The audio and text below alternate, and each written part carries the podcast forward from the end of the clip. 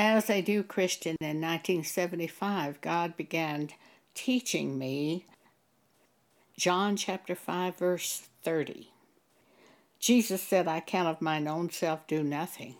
This is a Son of God saying that he can't do anything except as he heard from God.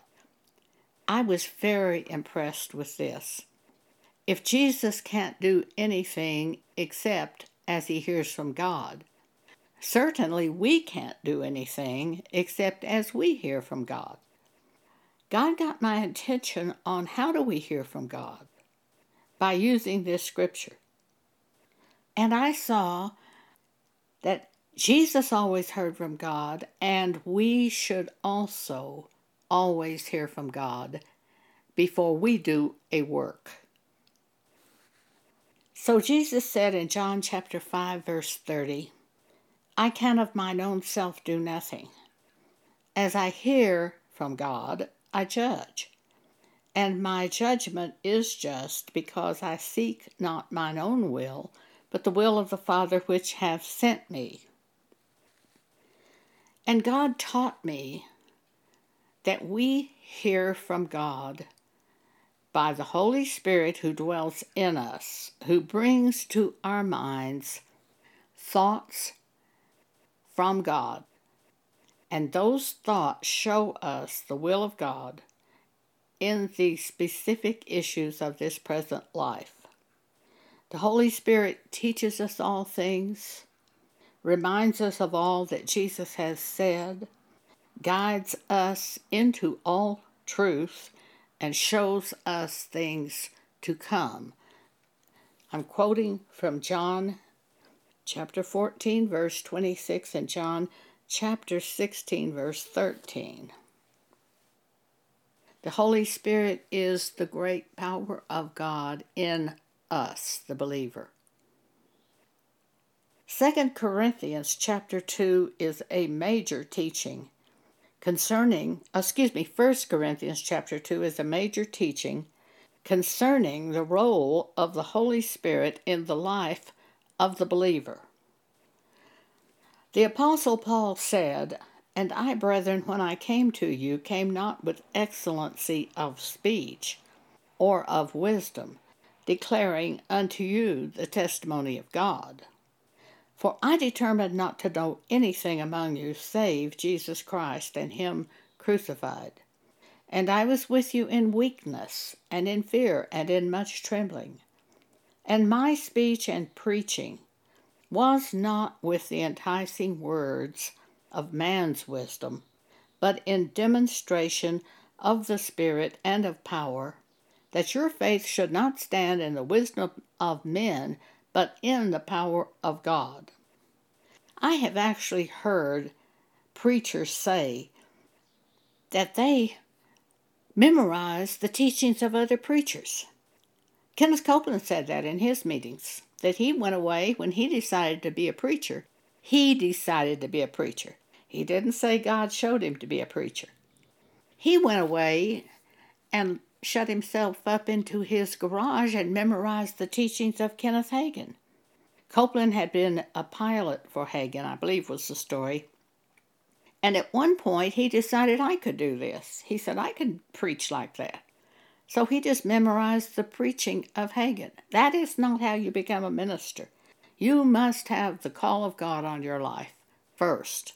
Secondly, you must be taught by God, not copying man. There's a scripture in Jude which talks about in the last days there will be mockers.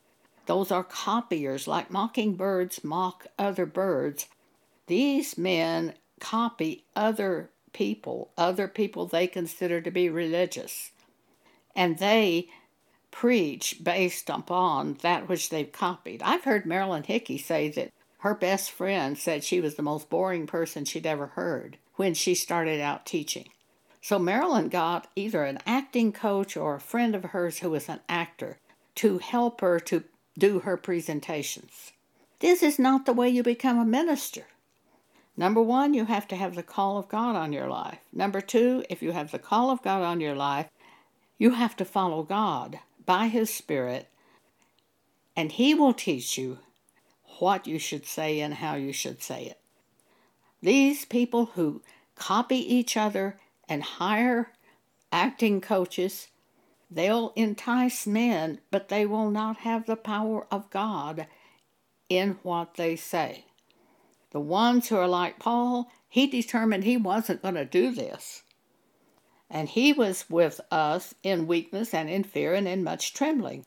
And he says, And my speech and preaching was not with the enticing words of man's wisdom, but in demonstration of the Spirit and of power, that your faith should not stand in the wisdom of men, but in the power of God. Then Paul said, Howbeit we speak wisdom among them that are perfect. In other words, he's speaking to those who've already been perfected by God. And he said, Yet not the wisdom of this world, nor of the princes of this world that come to naught. But we speak the wisdom of God in a mystery. Paul went on to explain the working of the Holy Spirit in this section of Scripture. But as is written, Eye hath not seen, nor ear heard, neither have entered into the heart of man the things which God hath prepared for them that love him, but God hath revealed them unto us by his Spirit. For the Spirit searcheth all things, yea, the deep things of God. For what man knoweth the things of a man save the Spirit of man which is in him? Even so, the things of God knoweth no man but the Spirit of God. Now we have received not the Spirit of the world, but the Spirit which is of God, that we might know the things that are freely given to us by God. Which things also we speak, not in the words which man's wisdom teacheth, but which the Holy Ghost teacheth, comparing spiritual things with spiritual. But the natural man receiveth not the things of the Spirit of God, for they are foolishness unto him, neither can he know them, because they are spiritually discerned. I kept this scripture before me constantly as a new Christian and thought about it. I thought about the only one who really knows the heart of God is the Spirit of God. And the Spirit of God is in us and He will show us things of God as God wills in God's timing. So we must be taught by the Spirit of God. We must be taught by the Spirit. And I think that's what John is talking about when he talks about the anointing that is in us. If we look at 1 John chapter 2, we see this example.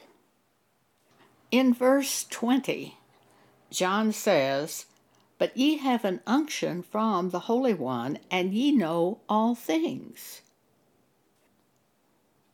And in verse 27, John says, But the anointing which ye have received of him abideth in you, and ye need not that any man teach you, but as the same anointing teacheth you, of all things, and is truth, and is no lie, and even as it hath taught you, ye shall abide in him. God teaches each one of his children by his Spirit. When we are born again, we are given the Spirit of God to live in us. And by his Spirit, God teaches us. As a new Christian in 1975, I wanted more than anything to study Bible. I wasn't even thinking I would ever be a minister. I just wanted to study Bible. I contacted Dallas Theologic, Theological Seminary to see if I could enroll to study Bible. I got a very nice letter from them explaining they did not allow women to enroll at the seminary, but they said, We know you have an earned doctorate, so we will let you come to any of our classes that we are teaching and watch the young preacher boys and try to help them with their presentations. because some of them are really bad at presenting materials. So I had an open ticket to go to Dallas Seminary and, and attend any class I wanted to. I can't really tell you I remembered learning anything at Dallas Seminary, and I am sure I didn't help any of those young men. I didn't know anything at all about the Holy Spirit teaching us. I didn't understand that principle at all at that time. I just wanted to study Bible. But God took over in my teaching and began teaching me, much as He did Paul. When Paul separated himself for, what was it, three years out there, uh, he didn't see any of the disciples. He just separated himself to God, and God taught him. Pretty much that's what happened with me, although I did attend church and a Bible uh, prayer group. I'm sorry about those dogs barking. I think Pam may have gone to pick up a car, and um, the dogs are here with me, and they bark when things happen out on the golf course or when people go by our house. Anyway, God is our teacher. Even if you're not called to be a minister, it is God who teaches us. If you will look at 2 Timothy chapter 3, you will see that. Just a moment. Let's look at that. In the first part of this chapter, Paul is talking about in the last days perilous times will come. And he talks about they're always learning but never able to come to the knowledge of the truth. And he's talking about people in the churches in the last days. Verse 13 But evil men and seducers shall wax worse and worse in the churches, deceiving and being deceived. But continue thou in the things which thou hast learned and hast been assured of, knowing whom thou hast learned them. It's the Holy Spirit who has taught us. He has put His truth into our heart. He has brought His truth up through the Holy Spirit into our minds in the form of thoughts. And we just know sometimes truth. So Paul says these evil seducers are going to be in the churches. They will wax worse and worse, deceiving and being deceived. But we are supposed to continue in those things God has taught us. And that from a child thou hast known the holy scriptures, which are able to make thee wise unto salvation, through faith which is in Christ Jesus. All scripture is given by inspiration of God and is profitable for doctrine, for reproof, for correction, for instruction in righteousness, that the man of God may be perfect, thoroughly furnished unto all good works. Keep these things before you day and night that God has taught you, and think about them, for that is truth.